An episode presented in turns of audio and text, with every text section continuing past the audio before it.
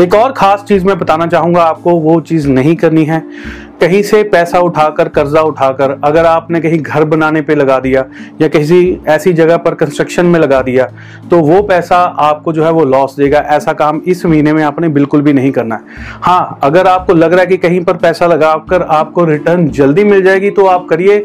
या आपकी काम बिल्कुल भी बन नहीं रहा है, तब करिए। लेकिन ऐसी किसी जगह के ऊपर कर्जा लेकर पैसा मत लगाइएगा कि जहाँ पर आपको बिल्कुल भी आपको लगे कि यहाँ से तो कुछ आएगा ही नहीं रिटर्न आएगा ही नहीं।